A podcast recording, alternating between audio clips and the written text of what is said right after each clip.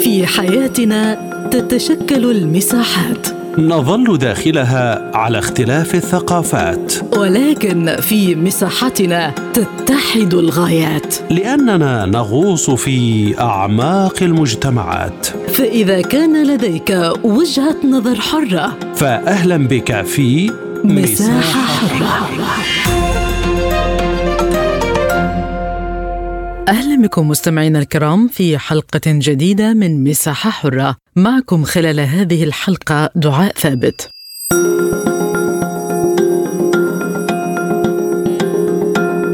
قالت حكومتا السويد والدنمارك إنهما تدرسان سبلاً قانونية للحد من وقائع حرق المصحف في محاولة لتهدئة التوتر المتزايد مع دول إسلامية عدة. وشهدت الدنمارك والسويد احتجاجات عدة في الأسابيع الماضية، أحرقت أو دنست خلالها نسخ من المصحف، ما أثار ردود فعل غاضبة في الدول الإسلامية التي طالبت حكومتي الدولتين بوضع حد لهذا الأمر. وقالت الحكومة الدنماركية إنها ستسعى لإيجاد أداة قانونية من شأنها تمكين السلطات من التدخل في هذه الاحتجاجات إذا اعتبر أنها تنطوي على تبعات سلبية خطرة على الدنمارك، وبالتحديد فيما يتعلق بالأمن. وعبرت دولتا الشمال الأوروبي عن أسفهما إزاء وقائع إحراق المصحف، لكن القوانين الدستورية التي تحمي حرية التعبير تحول دون تمكنهما من منعها، لكن كلتا الحكومتين تقولان إنهما تدرسان تعديلات قانونية من شأنها السماح للسلطات بمنع وقوع مزيد من حالات إحراق المصحف في مواقف خاصة. وقالت الحكومة السويدية هذا الشهر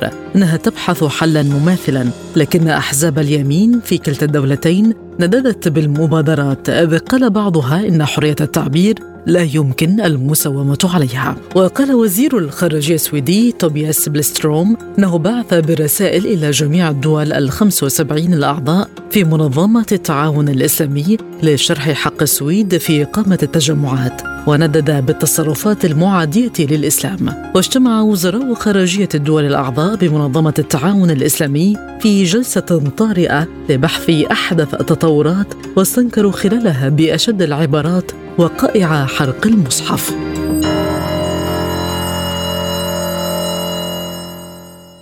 للتعليق على هذا الموضوع ينضم إلينا من برلين الباحث في العلاقات الدولية الدكتور رضوان قاسم. دكتور رضوان، بعد التحية، هل تستطيع دولتان إيجاد سبل قانونية للحد من احتجاجات يتخللها تدنيس القرآن وبالتالي احتواء الغضب في العالم الإسلامي؟ أولا تحياتي لك ولمستمعيكم الكرام. هل تستطيع؟ نعم، يستطيع مثل هذه الدول أن تحد من هذه الاعتداءات من خلال القوانين التي ممكن أن تغيرها إذا كانت قوانينهم لا تسمح بمحدودية هذا الاعتداء أو مثل هذه الاعتداءات، أو أنه يجب عليهم أن يتخذوا قرارات حاسمة في هذا الموضوع. الاستطاعة موجودة، لكن هل هناك نية لمثل هذه الدول أن تتخذ مثل هذه الإجراءات؟ هذا هو السؤال الحقيقي. أنا لا أرى أن هنالك نية لمثل هذه الدول، وخاصة أنها أصبحت متكررة لعدة مرات، وهذه ليست المرة الأولى التي التي يتم فيها الاعتداء على المقدسات وعلى الديانات، وهذا ليس يعني حقيقة مستغرب الموضوع بهذه الدول لأنه ليس جديدا. يعني عندما تقوم عدة مرات عناصر أو أو ناس يعني يعادون الدين، يعادون التقاليد، يعادون القيم، ويتعدون على هذه المعتقدات ولا تتحرك الدولة بل تساندهم إلى درجة أن تعتبرها هي حرية رأي وحرية تعبير وإلى ما هنالك.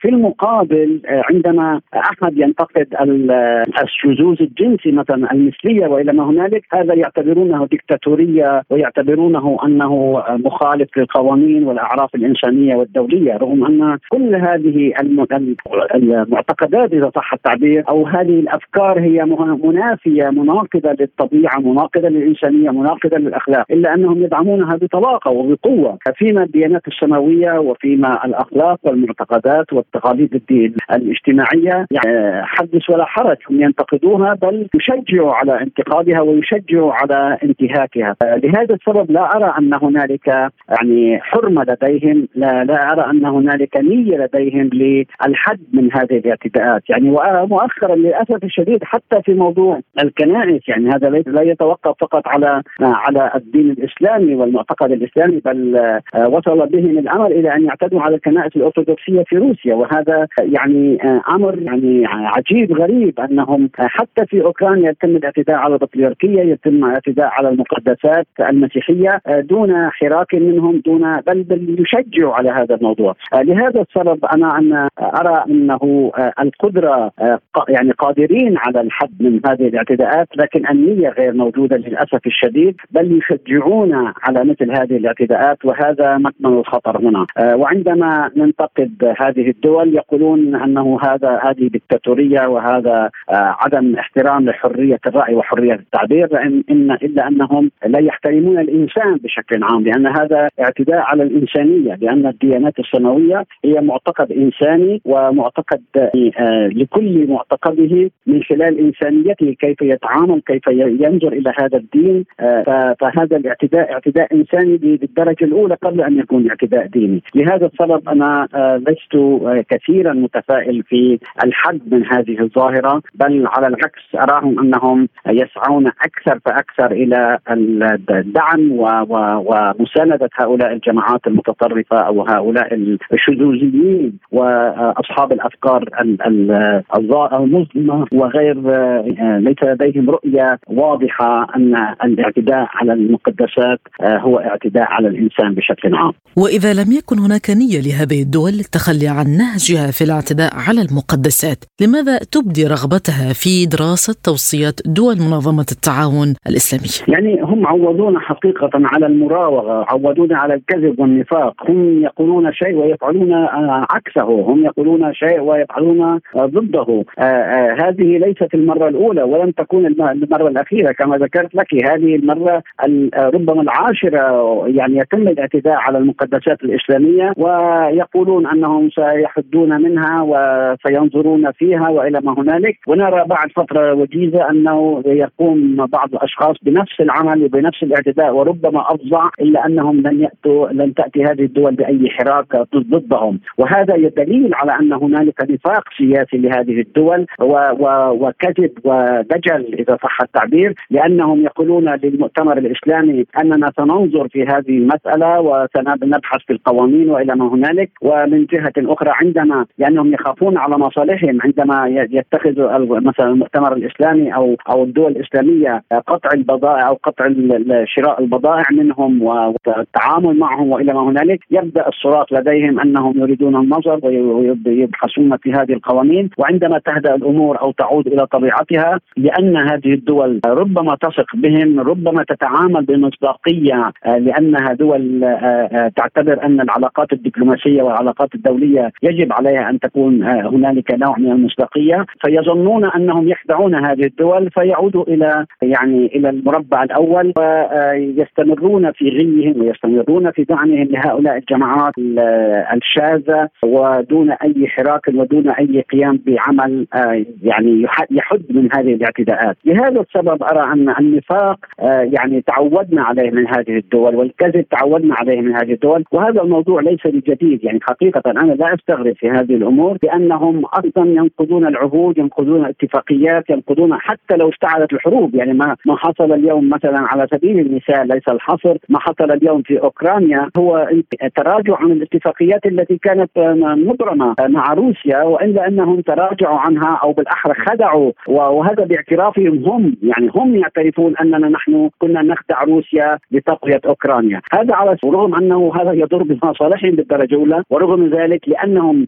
يعني في مكان ما يخدعون الناس أو يظنون أنهم يخدعون الدول لكن هم بالحقيقة يخدعون أنفسهم. كذلك في موضوع الاعتداءات على المذاهب والديانات والمقدسات الإسلامية أو غير الإسلامية، يقولون شيء ويفعلون شيء آخر لأنهم يخدعون الآخرين من خلال الوعود الكاذبة التي يطلقونها لكن لا ينفذون منها شيء. ومن هنا نعرف إلى أي مدى أن تكون هذه الدول هذه الدول الإسلامية وغير الإسلامية حتى أو الدول التي يعتدى عليها وعلى مقدساتها يجب عليها أن تكون حذرة من وعود هؤلاء لأنهم فعلا يعني يكذبون عليهم ولا ينفذون وعد من وعودهم. إذا ما تفضلت به، ما مستقبل العلاقات الدبلوماسية بين الدولتين الإسكندنافيتين من جهة ودول الشرق الأوسط من جهة أخرى؟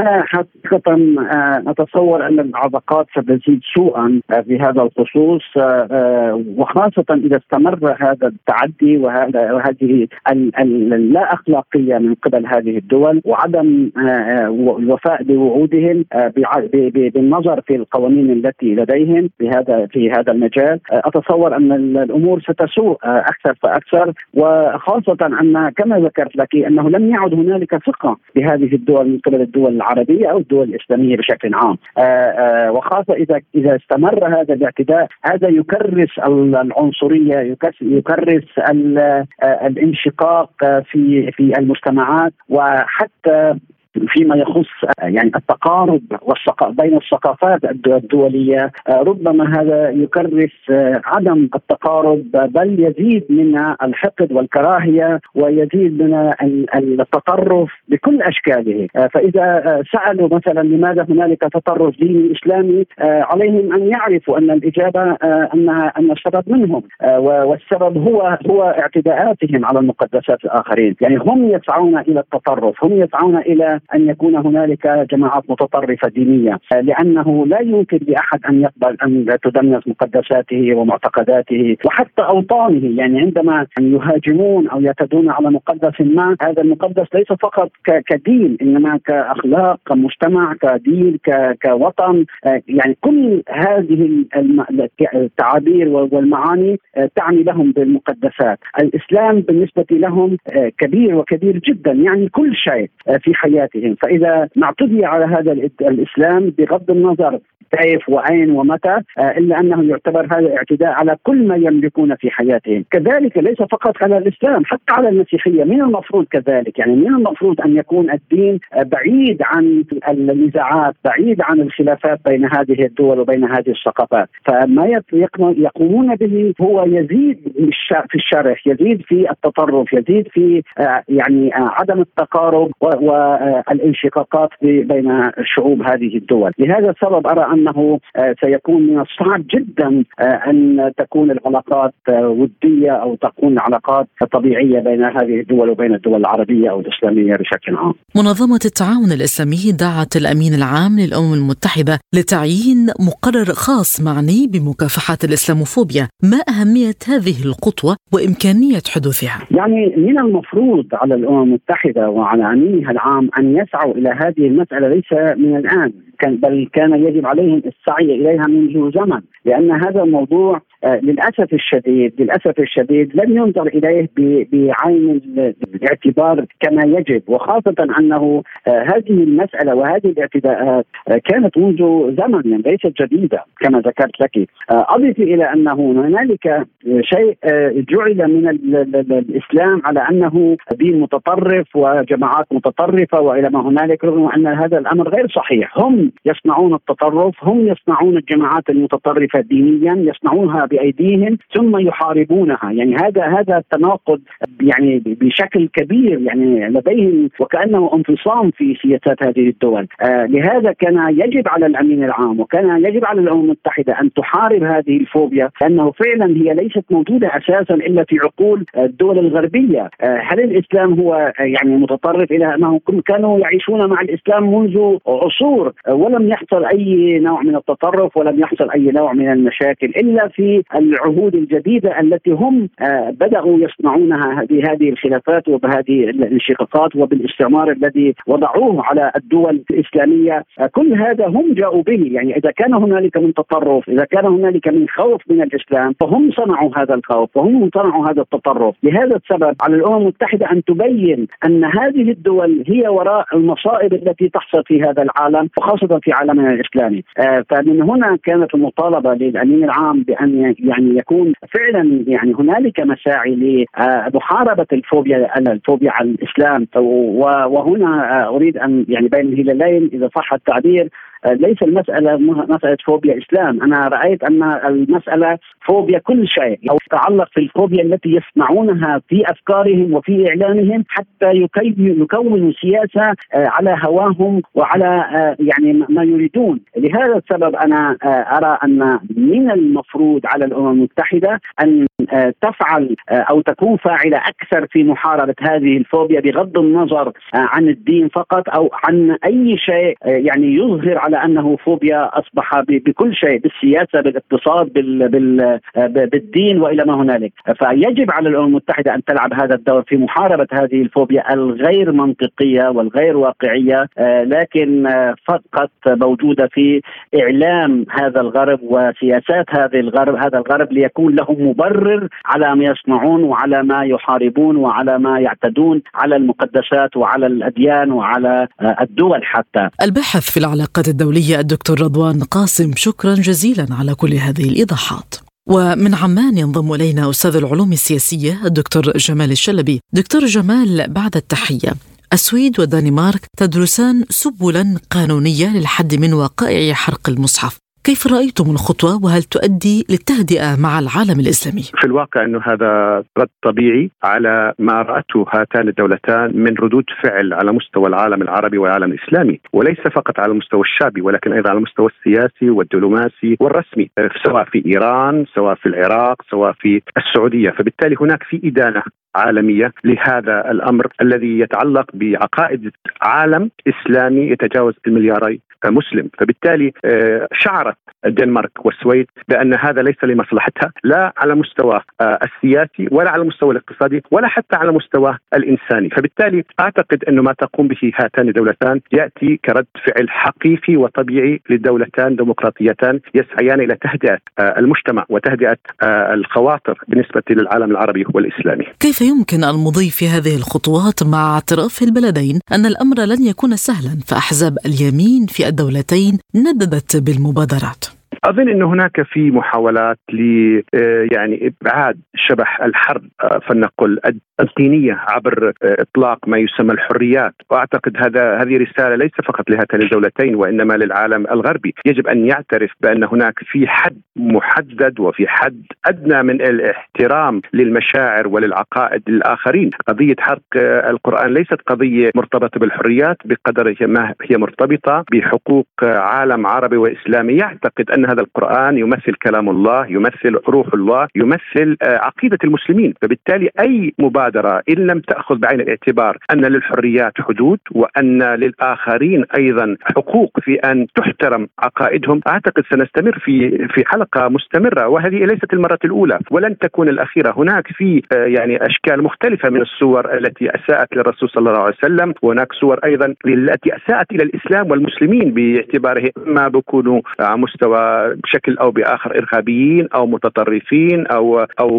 منهزمين أو كاذبين. وهذه ليس فقط اعتبارا من الإعلام الحالي، حتى في المناهج المدرسية في معظم أوروبا هناك في صورة سلبية بدأت تتكرس وبدأت تظهر في الإعلام الحديث والإعلام الحالي، لا سيما في في وجود ما يسمى السوشيال ميديا التي بدأت تبث كل ما يحدث هنا أو هناك، وهذا بالتأكيد سيؤثر على الرأي العام. وبالتالي هناك ردود فعل أحيانا قد تكون تتجاوز القوانين والتشريعات، كما حدث في الهجوم على السفارة السفارة في العراق، السفارة السويدية. وأعتقد أنه لو فتح المجال للشعوب وللرأي العام العربي ربما يهاجم كل هذه الدول التي لا تحترم عقائدهم ولا مشاعرهم الدينية. ما المطلوب من هذه الدول لمنع توغل فكرة عدم احترام الآخر التي تغذي العنف والكراهية، والذي يبدو أنه أكبر من مجرد قانون أو تشريع؟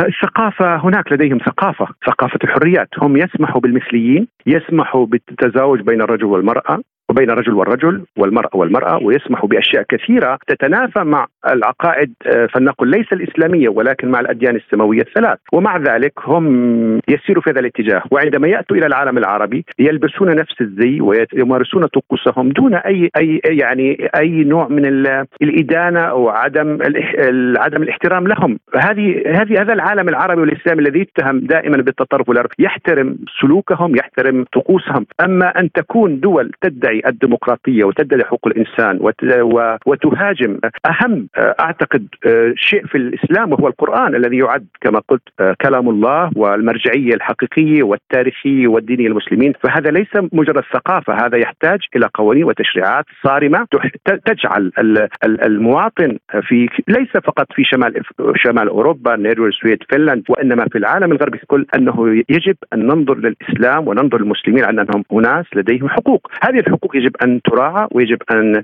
تفصل بها بطريقة أكثر شدة وأكثر يعني دقة وأكثر حزما وصرامة، وإلا كل يوم سيأتي شخص ما مجنون يتهم بالجنون أحيانا ويتهم بأنه لا يفهم الحقائق. فبالتالي القوانين مهمة، صحيح أن الثقافة مهمة، ولكن الثقافة تحتاج إلى السينما وتحتاج إلى مسارح وتحتاج إلى كتاب وتحتاج إلى سياحة كبيرة، وهذا أعتقد ليس دور فقط هذه الدول ولكن أيضا دور الدول العربية والإسلامية أن تفتح الأفق لبناء فلنقل جسر كبير من وسائل الاتصال، الوسائل السوشيال ميديا، الأفلام، الكتب، الترجمات، كل ذلك قد يفتح. ولكن حتى أكون يعني دقيق وحيادي وموضوعي، ليس كل أوروبا تملك هذه الصورة السلبية عن الإسلام، وليس كل الأوروبيين وليس كل السويديين أو الدنماركيين لديهم نفس الإحساس. ربما الضغوطات الاقتصادية، ربما الضغوطات النفسية التي يعاني منها لأسباب كثيرة، منها الاقتصاد ومنها الصور السلبية لديهم تجاه العرب والمسلمين، هي التي دفعت واحد أو اثنين أو ثلاث. لا ننسى أن الذي قام بحرق القرآن هو من أصول عراقية، ولا ننسى أيضا أن هناك شخص يكره الإسلام والمسلمين في فرنسا من أصول قطبية مصرية. فبالتالي أعتقد أنه يجب أن لا نكون كذلك حديين نحن في نظرتنا لهذه الدول. صحيح هناك في حريات والدولة يعني تحترم ذلك، ولكن يجب على الدول أن تدرك بأن هذه الحريات التي تمس الآخرين يجب أن تتوقف عبر قوانين وتشريعات، وكما تفضلتم الثقافة يجب أن تكون أس كبير في هذه آه هذه الاستراتيجية آه المهمة لمواجهة هكذا أشكال من الاعتداء على المسلمين وعلى مقدساتهم. كما ذكرت، فالعالم الإسلامي بحاجة لمزيد من جسور التواصل مع هذه الدول، لكن حتى الآن كيف رأيتم ردود الفعل خاصة مع مسألة سحب واستدعاء السفراء؟ أنا أعتقد أنه لابد من موقف عربي إسلامي واحد. الردود الفعل للرأي العام وللعرب والمسلمين كانت ردود تلقائية طبيعية. الردود الإسلامية كانت مترددة ومعها حق، لأنه هي تمثل دولة الموقف الرسمي الرسمي طبعا هناك في تنديدات سواء على مستوى المؤسسات الدينية مثل الأزهر و...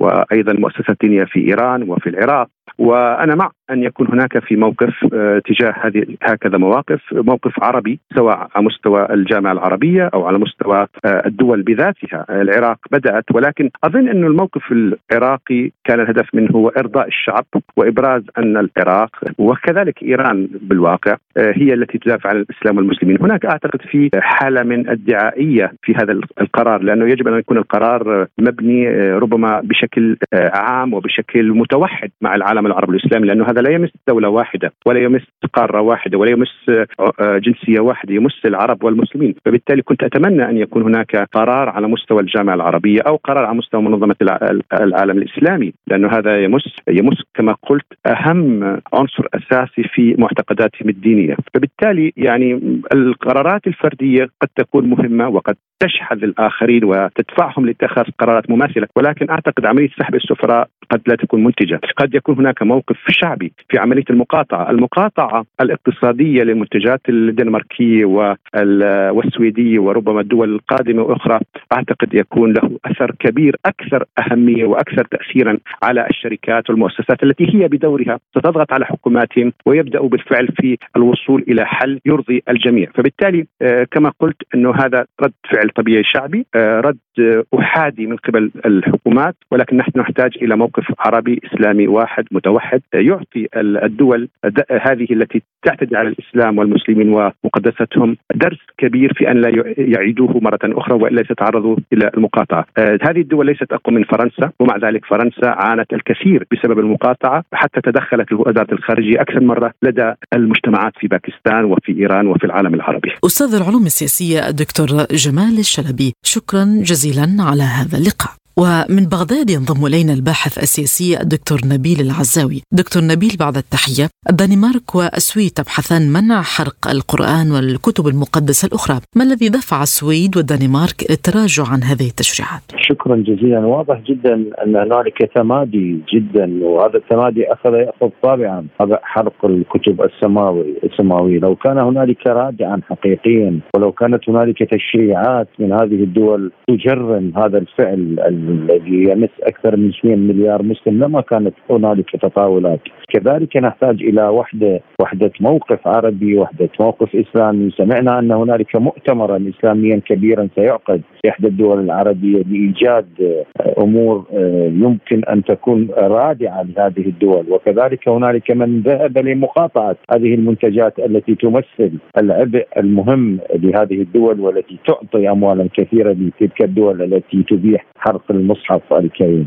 كذلك يجب أن تراعى الثوابت التي يعني يقولون أنهم مع التش... مع التشريعات والقوانين. القرآن هو دستور المؤمنين والمسلمين، وهو هوية كل مسلم، ولذلك هم يناقضون أنفسهم بأنفسهم، ولذلك وجبت هنالك تشريعات تجرم هذا الفعل من خلال وقفات. هذه الوقفات ليست كوقفات الاستنكار وبيانات الإدانة، ولكن هنالك مواقف يمكن أن تذهب إلى المواقف الاقتصادية بمقاطعة من تجاد هذه الدول، أو تكون هنالك وحدة صف عربي لإيجاد حقيقة كلام واحد، أو خلينا نسميه إيجاد مخرج حقيقي لهذه الدول للوقف بهذا الطغيان الهم الذي لا يمكن السكوت عليه بعد الآن. منظمة التعاون الإسلامي دعت الدول الأعضاء لاتخاذ إجراءات سياسية أو اقتصادية مناسبة في البلدان التي يدنس فيها القرآن. هل يتم ترجمة القرارات أم تظل حبرا على ورق؟